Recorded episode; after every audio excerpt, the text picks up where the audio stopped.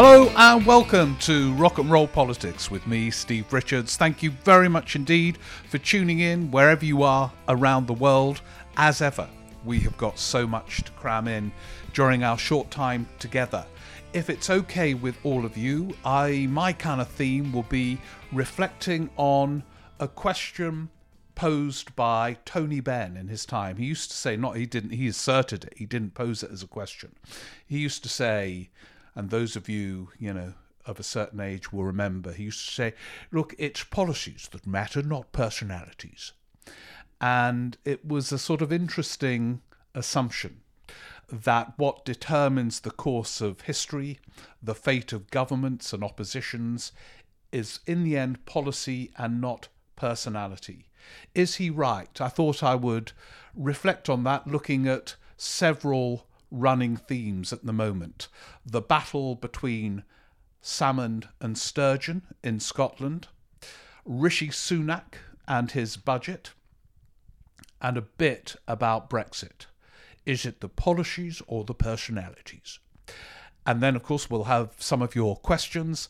Great range of questions. One on the BBC, bits of Keir Starmer, bits of Brexit, of other stuff, you know, not what I'll be going on about. Uh, so, yeah, tons. And take a deep breath and let's get going. Policies or personalities? I was reflecting on that whilst watching the extraordinary appearances of both Alex Salmond and Nicola Sturgeon uh, in front of the Select Committee of the Scottish Parliament. Uh, and I was impressed with both of them in the hours of interrogation in terms of demeanour, mastery of detail, capacity to frame arguments, and reflected that there were no equivalents really in the Westminster Parliament at the moment with that same range. And you can see how an argument can easily be formed that the rise of the SNP has been dependent on those two personalities. First of all, Alex Salmond, and then Nicola Sturgeon. And there's no doubt at all that the SNP has benefited from them, particularly, I think, uh, Salmond in the phase when, first of all, he was First Minister in a hung parliament and he managed that hung parliament with great skill and guile and wiliness. And because he can frame an argument and uh, do so so effectively, um, he was became the biggest figure in Scottish politics for a time, and then he timed his departure perfectly for after the referendum uh, in 2014. And Nicola Sturgeon came in, she has a very appealing mix. She can do wit, uh, and uh, she, by the way, is one of those uh, the old Labour politician Barbara Castle uh, once uh, reflected on Margaret Thatcher. And Barbara Castle, of course, was Labour, Labour, Labour. She said of Margaret Thatcher, power made her beautiful. And what she meant was that power suited Thatcher. It was not inevitable. You couldn't tell in advance whether it would work or be a catastrophe, frankly. But power made her beautiful. And if you look at the early interviews of Nicola Sturgeon before she became First Minister, uh, she was rather awkward, self conscious, uh, and now she too is at ease with the role. Power has made her beautiful, irrespective of the incredible drama being played out, the falling out between the two of them. Um, so clearly, personality has had a big role in the rise of the SNP and the independence argument, in the same way that the decline of the Scottish Labour Party has partly been about the quality of leadership. But Benn was onto something in saying always look for underlying themes. It's very interesting and largely forgotten, though I suspect not by the very big listenership in Scotland to this podcast, that what happened in the immediate aftermath of the referendum in Scotland was a real driving force in the then rise of the SNP. One of the great sort of ironies is that the SNP lost the referendum and then soared. And it's been put down partly to that change of leadership with Nicola Sturgeon coming in, and she certainly managed the wave brilliantly. But the wave had to be there. And it was partly, no doubt, the sense of anticlimax among some that after the extraordinary tensions and drama of a referendum, everything then continued as normal. The status quo was in place. Uh, but it wasn't only that. It yeah, kind of again you go back to David Cameron and the many errors that he made, and one of them was that the morning after that referendum in uh, 2014, he popped up at about seven o'clock in the morning outside number 10 and announced a new policy about how in the House of Commons there would be uh, English laws for English members, that uh, it would be a sort of quite a big change in that uh, MPs from Scotland would not be allowed to vote for English legislation. He was trying to please his party after the referendum. But as those of you in Scotland will remember, all hell broke loose.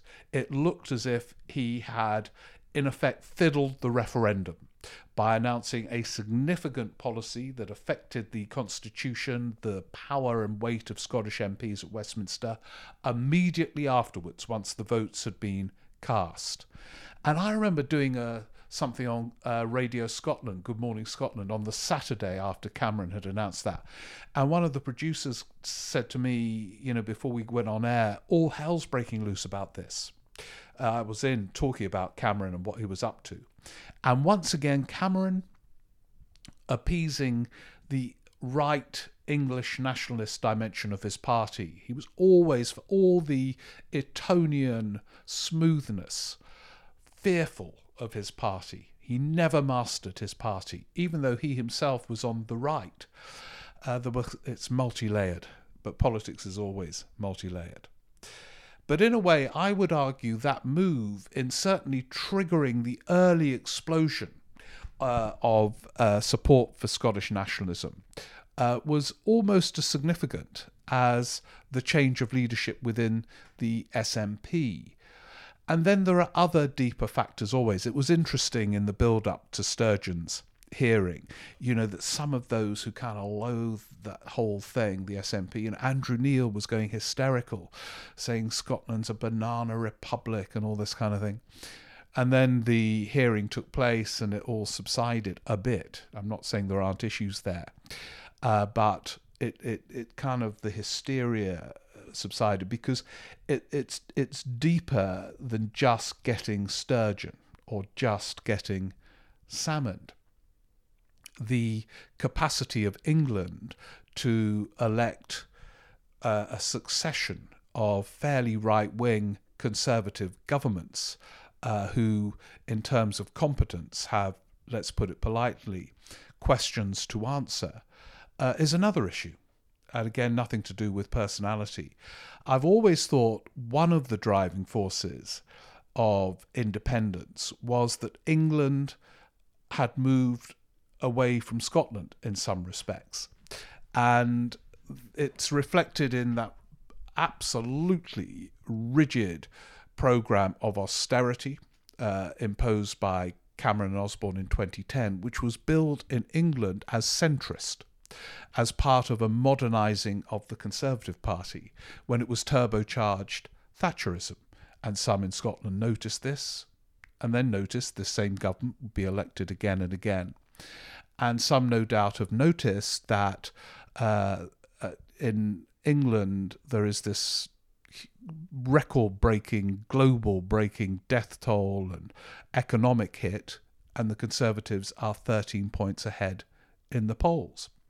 And I think this is a factor in the appeal of independence, and obviously Brexit.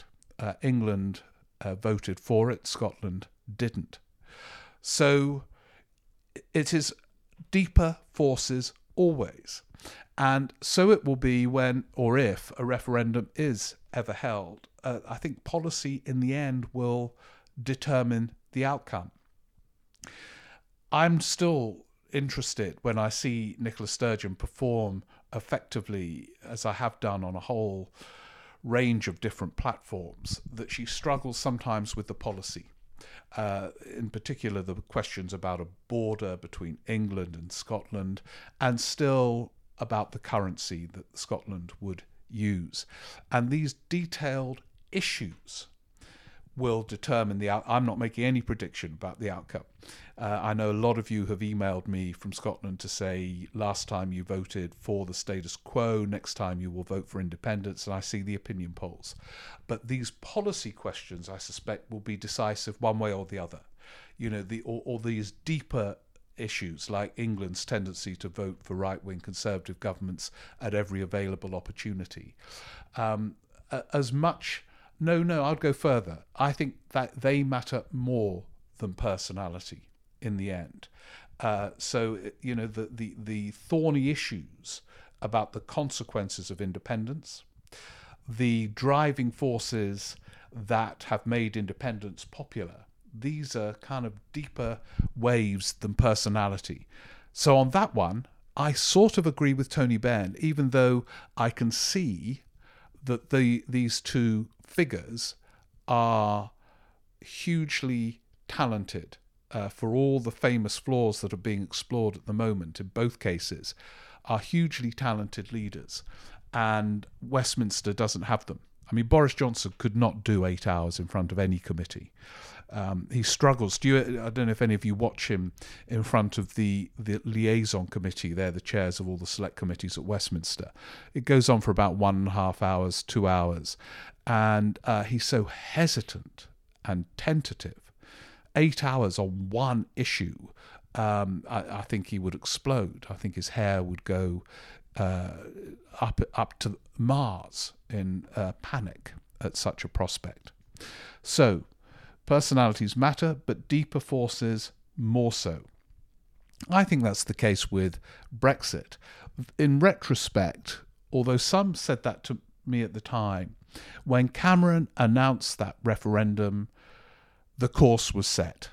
The voters given a chance to kick Westminster, kick Europe, and all the rest of it would take it and that in fact all the focus on Dominic Cummings, this great genius of a campaigner, all the focus on the significance of Johnson after he had written his two columns, one in favour of staying in, the other in favour of staying out, and in the end he published the staying out one, and that determined the outcome. No, it didn't.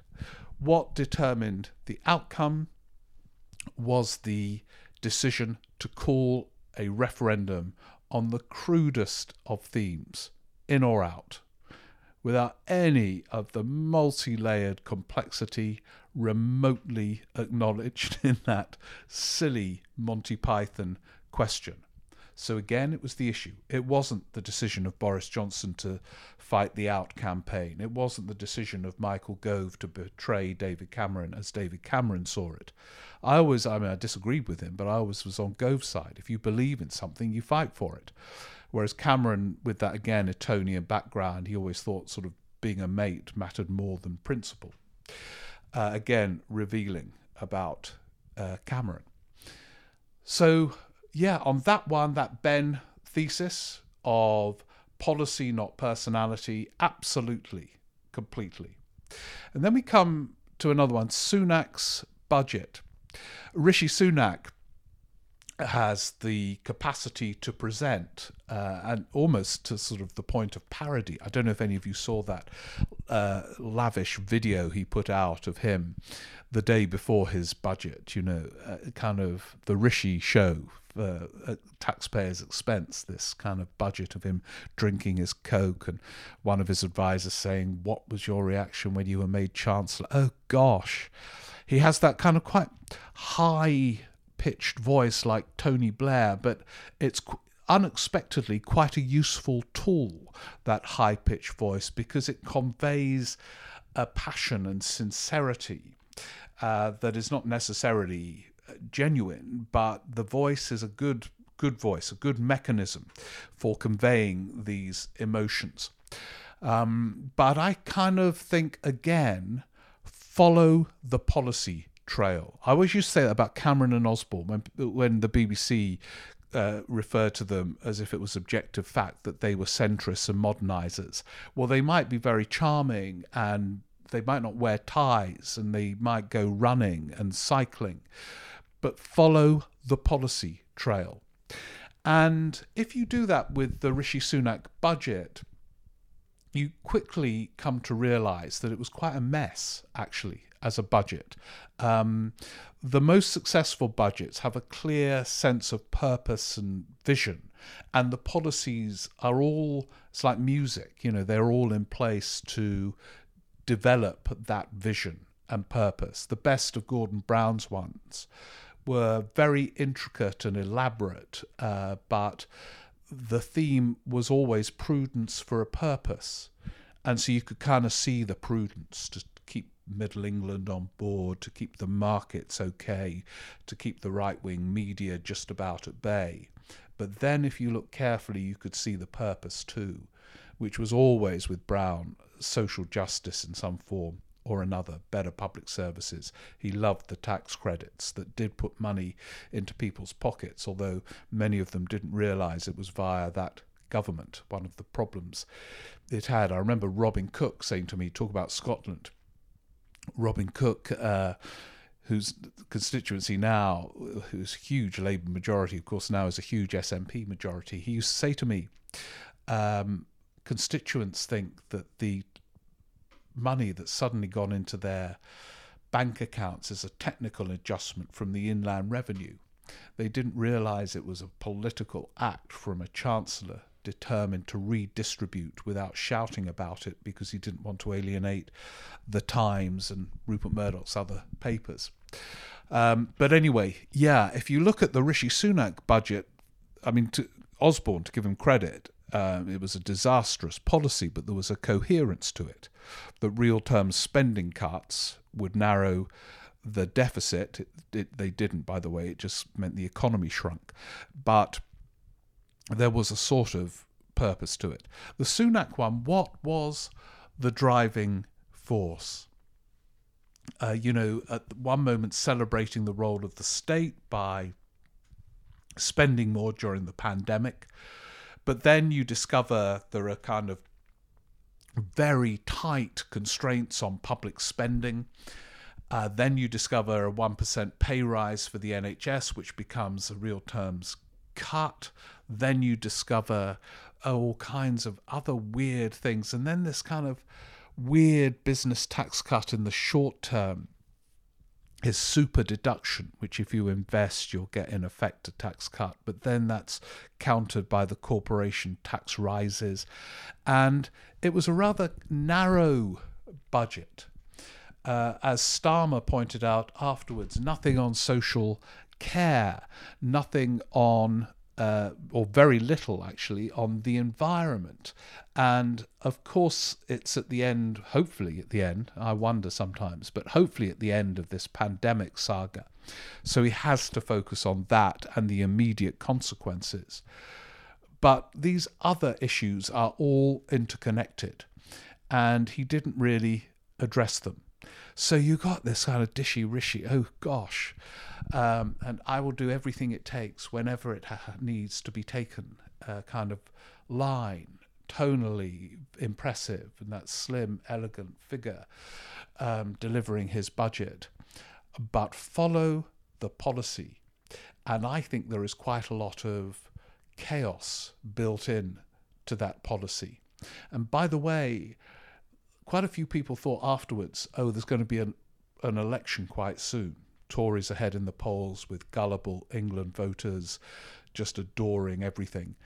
But that doesn't ring true to me. In other words, there would be a budget before the tax rises came into effect. I wonder about that. Um, because the pitch at an early election for the Conservatives would be vote for us, and we're about to put up your taxes. And that is not a pitch a Conservative Party ever makes, at least when it wants to win elections, which it usually does in England. So I thought it was a rather chaotic, unconvincing budget with quite a few hidden bombs in there that will explode and cause problems. Again, follow the policy, not the personality. I kind of it is interesting. I mean, there are exceptions to this rule, but I mean, there's so I love following personalities. I love the kind of Shakespearean drama of politics. But quite often, if you follow the policy trail, you get closer to what's happening than with the personality. There, I think there are big exceptions. I think with leader of the opposition, uh, the personality matters because you can't deliver policy. The policy matters too. You have to put forward a coherent set of policies linked to a party's values, but then uh, which appeals to a wider electorate. Really difficult to do, but you have to give it a go. Uh, but the personality has to set the stage alight in some form or another uh, to get noticed. And that personality is then the vehicle for the messaging, which really matters in relation to policy and values. And obviously, you know, when you're dealing with something like this royal family drama, it's all personality. Uh, although it's caricatures. I, I don't get it. I love. I'm fascinated by celebrity, and half my heroes are kind of rock stars and comedians and all the rest of it. But I've never understood this royal family fascinating fascination because we don't know any of them at all. Even they don't give long interviews, although famously one did, or two have now, three.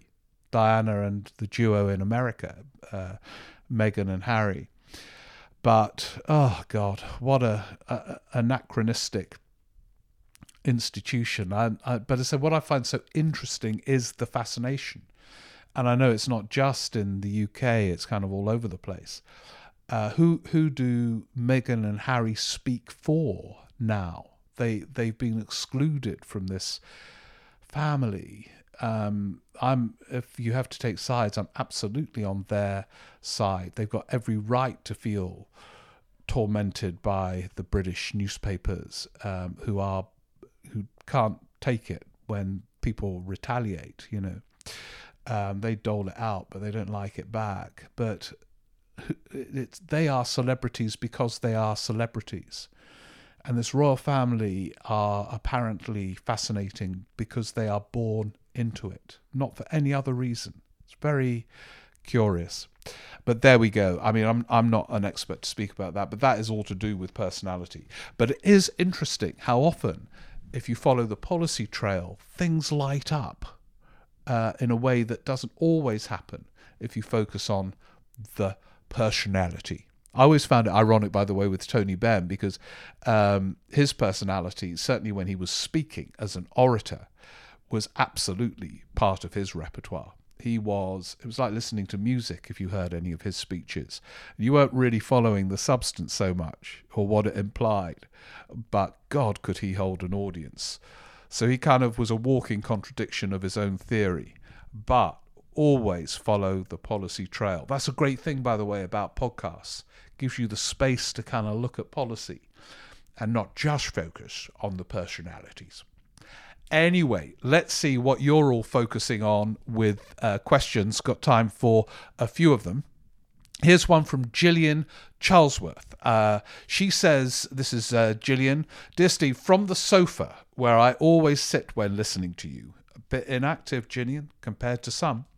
The question I keep coming back to is what is the post Brexit vision for this government? I've tried to put myself in their shoes and find a good reason for cutting all meaningful ties with the EU, but struggle to see it. Why don't they start being positive about it and trying to inspire us like a leader should? Or do they not have a vision? Yeah, well, I don't think they do, Ginny. I think it's confused, actually. I mean, there's all this talk about global Britain, but cutting ties with your biggest trading partner is not really a logical uh, way of developing that particular theme. And yes, they want to deregulate, but at the same time, they want to level up. Deregulation implies the state moving out of the way. Uh, leveling up implies a much more active state. Which is it? Uh, and in terms of global Britain, you have this maniac, David Frost, who I d- devoted a podcast to recently The Rise of Lord Frosty Frost. He's uh, oh god, he's really annoying me. I mean, he's, he's now threatening to break the law again in relation to the Irish Protocol. He wrote this silly article for the Sunday Telegraph, hailing this approach um, and kind of patronising the European Union as if they're the ones who caused the problem. Remember, the consequence of the Irish Protocol is all down to Boris Johnson's decision to negotiate a border between Britain and Northern Ireland rather than in the between Northern Ireland and the rest of Ireland still in the European Union. That's what it arises from. And old Frosty with his machismo and thinking Britain rules the waves, it's so counterproductive. So I don't think there is a vision, Gillian, but let's wait and see. A question from Richard Pinchbeck about the BBC. Um, I hope you're well and have had a good start to 2021. I'm fine, thanks, Richard. Hope you're okay. Um, oh, guess what? Oh, yeah. Now, some people don't like me saying what other people are doing while they listen to the podcast, but others really get into it. In fact, some people who email me saying, Can we just focus on the politics, not what we're all doing? Then tell me what they're doing. So, anyway, Richard says, um, I've been listening to your recent podcast in between painting a piece of modern art. That is so cool. I, I hope it's a brilliant piece of modern art. Kind of, maybe you're doing, you, you are our Picasso, Richard, uh, whilst listening to the podcast. And when it's in the Tate Modern, the, my podcast will be next to it in honour. Anyway, uh, Rich says, My question concerns the BBC. Do you think the government has paused or ended its war with the corporation, particularly given the new chair and director general are both conservative leaning individuals? Yeah, I mean, they both. Uh, one was a conservative donor, the other, the director general, was a conservative candidate in a local election some time ago. Uh, if so, given that most of the BBC's rivals are now American owned or financed, do you think this fact could inadvertently strengthen the BBC in future negotiations with the government? Well, that, that that's a kind of multi-layer question, Richard. It it reached its peak of aggression when Dominic Cummings was around briefing that they were going to take the BBC down and so on. But the relationship now remains complicated. The BBC tends, from my experience, uh, I, I, was there as a political correspondent, another correspondent in other fields, and do quite a lot for them to this very day. Um, the the biggest factor, the sort of emotional factor in the BBC is fear. Uh, fear because there are so, there are lots of layers, and each layer is scared of the one above, and they, they don't want to get into trouble on any front. And those who tend to cause trouble most are right wing newspapers. They're scared of the Daily Mail. They're scared of some of the Murdoch papers. They're scared of some uh, tweets. And you, you quite often hear conversations. If we say that, we might get tweets about this. And it's nearly always referring to tweets from uh, the kind of the Tory wing of things. Um, then you have the government which they probably calculate will be in power for years to come, looking at the opinion polls. Um, and it is a government. I mean, Johnson is no fan of the BBC, he's not as aggressive as Dominic Cummings. And that kind of all permeates through. And you know, you've got a BBC chair and a BBC director general who, in their time, were inclined towards the Tories. And that I do think feeds through. So you don't get as much focus on some things going on at the moment as you would if it was a Labour Prime Minister. I've got no doubt, for example, a Labour Prime Minister would not have survived if he or she had presided over uh, a record breaking death toll and a record breaking economic slump in response to the pandemic. I've got no doubt at all that newspapers would have called for such a prime minister to resign, and the broadcasters would then weigh in uh, and ask at press conferences, Are you going to resign? And that feeds on itself, and there's a kind of frenzy. And similarly, I've got no doubt that uh, there would have been much more focus on the wasting of money on contracts for the PPE and so on, and giving contracts to friends of, you know, various government insiders and so on. If it had been on the Labour side, there would have just been much more focus in the newspapers. The BBC would have followed it up, uh, and so on. Uh, and it's not intentional bias amongst these broadcasters. Uh, there is a you cannot help but be influenced by the papers, which create a kind of mood, and that mood is followed through. And when you know the political positioning privately at some point in their lives, anyway, of the senior figures in a corporation, and you believe, perhaps wrongly, that this government will be around forever, it does have a, an impact. Um, but I think there is absolutely no question at all but that the BBC will survive. In what form, I'm less sure about. Um, but there were times in the Cummings phase when even that was called into question. Okay, let's move on to another uh, question. Thank you very much for that one. Uh, so there were quite a few about uh, Keir Starmer. Sam Dawkins uh, wonders whether Keir Starmer is doing a bit better. He mentions last week's PMQs, where he focused on a single issue of Yemen uh, and making Johnson discomforted, according to Sam. Um, uh, it felt uh, like all Starmer needed was one witty line or put down. Um, I'm sure he could produce this for PMQs. Um, he mentions an article, there have been quite a few recently about Starmer and the almost insurmountable challenge the Labour leader faces and on how well he's he has done and is doing considering that situation. Well, on that, Sam, I, I don't fully agree. Uh, I keep on hearing, well, Labour have lost the next election anyway, um, and therefore, in that context, Keir Starmer is doing well. Uh, against a government which is deeply flawed, whether and there are many conservative listeners of this podcast, but I'm sure even the conservative listeners will agree that the flaws of this government are pretty open. And in its fourth successive term, whatever the context, that that, that should provide uh, space for a successful opposition party uh, to at least remove the overall majority, but perhaps even to contemplate winning, daring to contemplate winning, that thing that uh, the Labour Party rarely succeeds in. Um, so I think there is space for them to win, and in that context, uh, the, there's space for Keir Starmer to do a lot better. I think he is capable of that, um, but I think he has not had a brilliant time of it recently. And I think their post budget response uh, whilst coherent, I talked a bit about it last week, uh, was poorly explained. And, and you have to shout it from the rooftops in the most accessible manner and in a way that enthuses. As I've said before, uh, opposition is artistry, it's not a science. Um, so I don't take the view that things were so terrible and defeat is so inevitable that that is the context in which you make judgments. Uh, thank you for that. Uh, uh, loads. Thank you all for the Starmer questions. I've read them all. Um, maybe do some more on another occasion. Uh, one from Dominica Jewel from France. Dear Steve, if according to a well placed source in Brussels, or back onto Frost, Frost is not here to solve problems. This is old Frosty. And given this latest kick in the shins for the EU from the British government, this is breaking the law again over the protocol. Do you think this wrecking ball strategy uh, is long term? What do you think are the aims and objectives of such damaging and counterproductive behaviour? Well, I don't think it is a long term, uh, Dominic. And I know you you write from you're in France. Uh, I think it's very short term, and I think it's kind of totally counterproductive.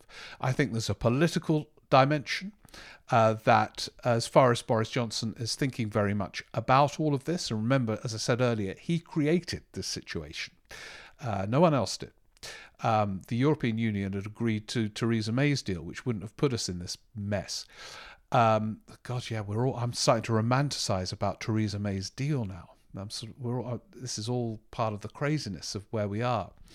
Um, but I think you know having a row with the uh, European Union is part of it, um, that it works politically, and all prime ministers once they've won an election big time, tend to refight it on the same grounds.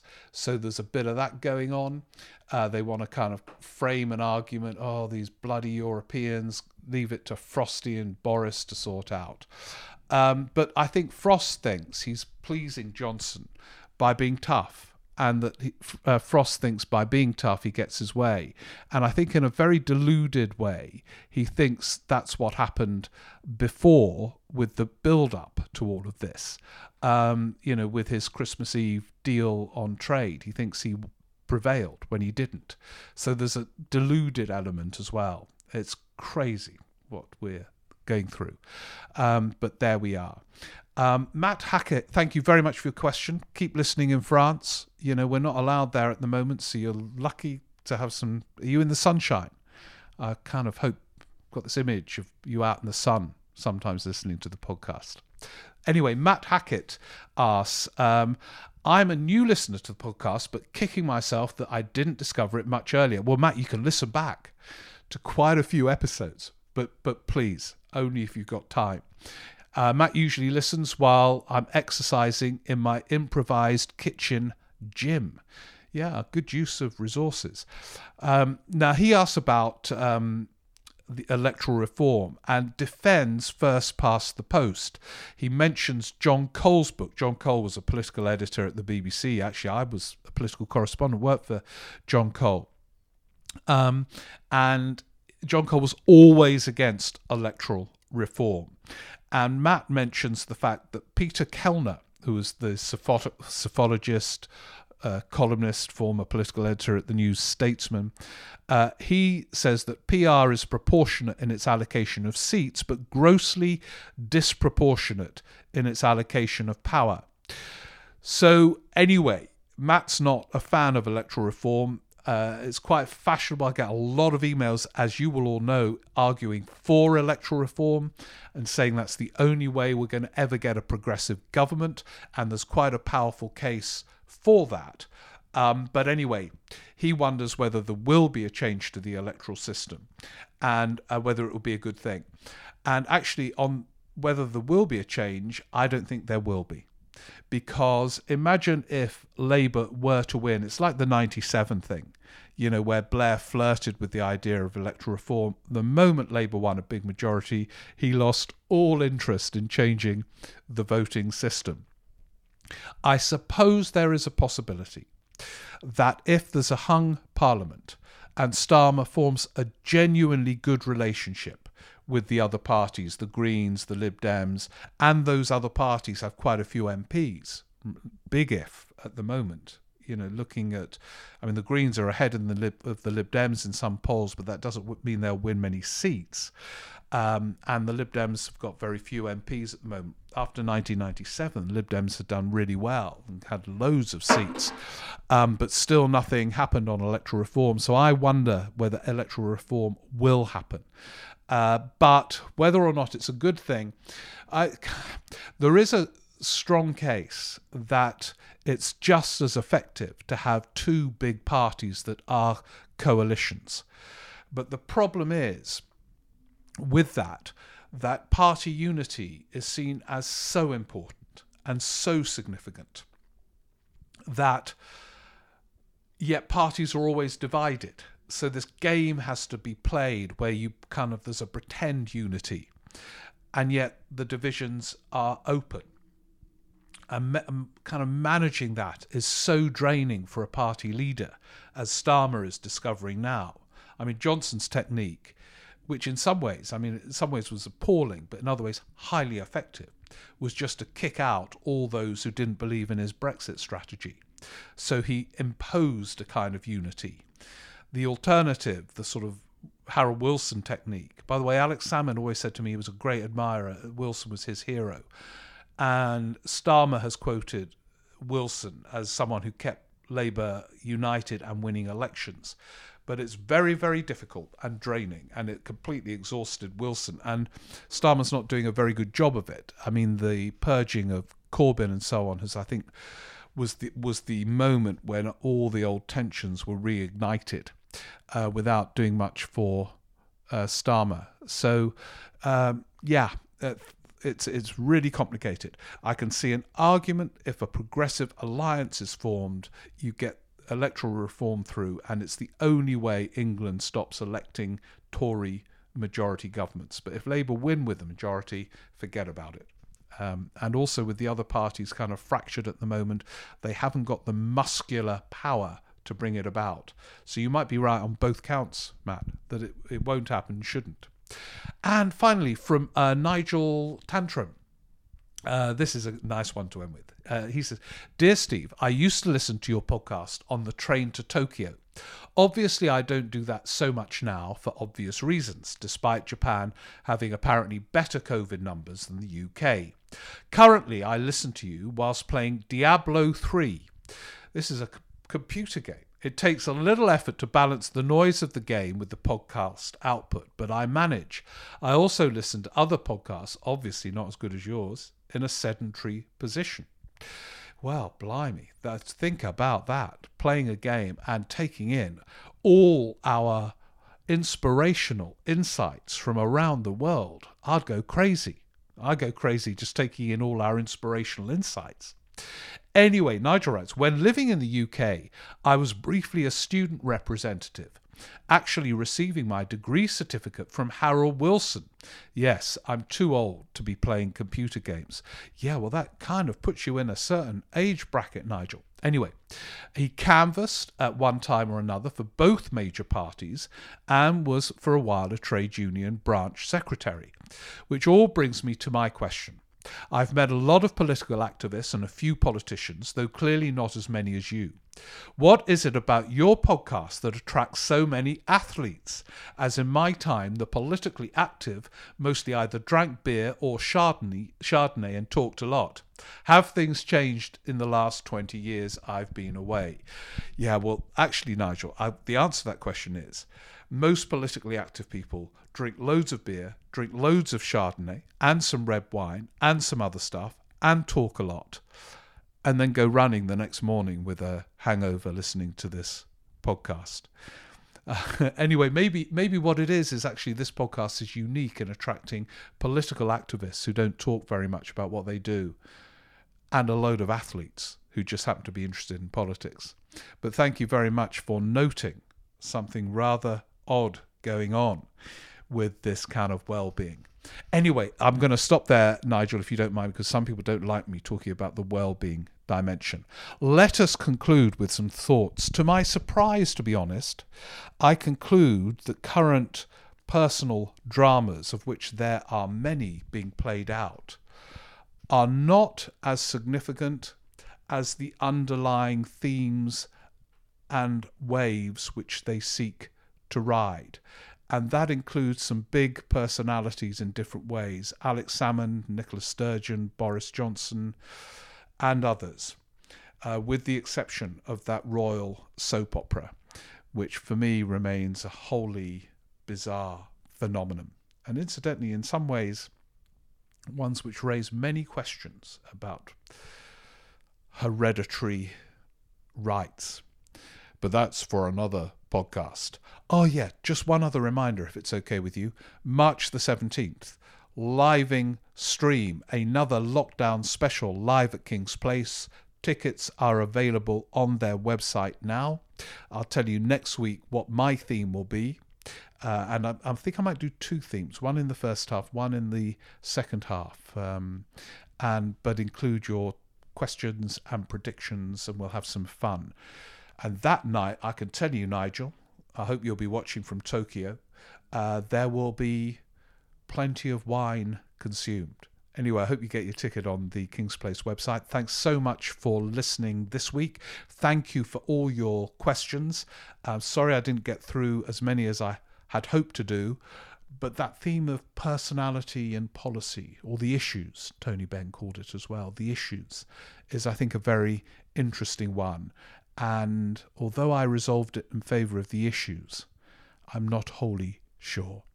Thanks a lot. See you next week. Oh, yeah, do subscribe to the podcast. I, have been told, I must tell you each week, subscribe, then you get it automatically.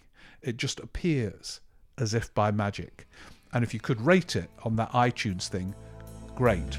But only if you give it, you know, all the stars available at your disposal. Thanks so much. See you next week. Bye.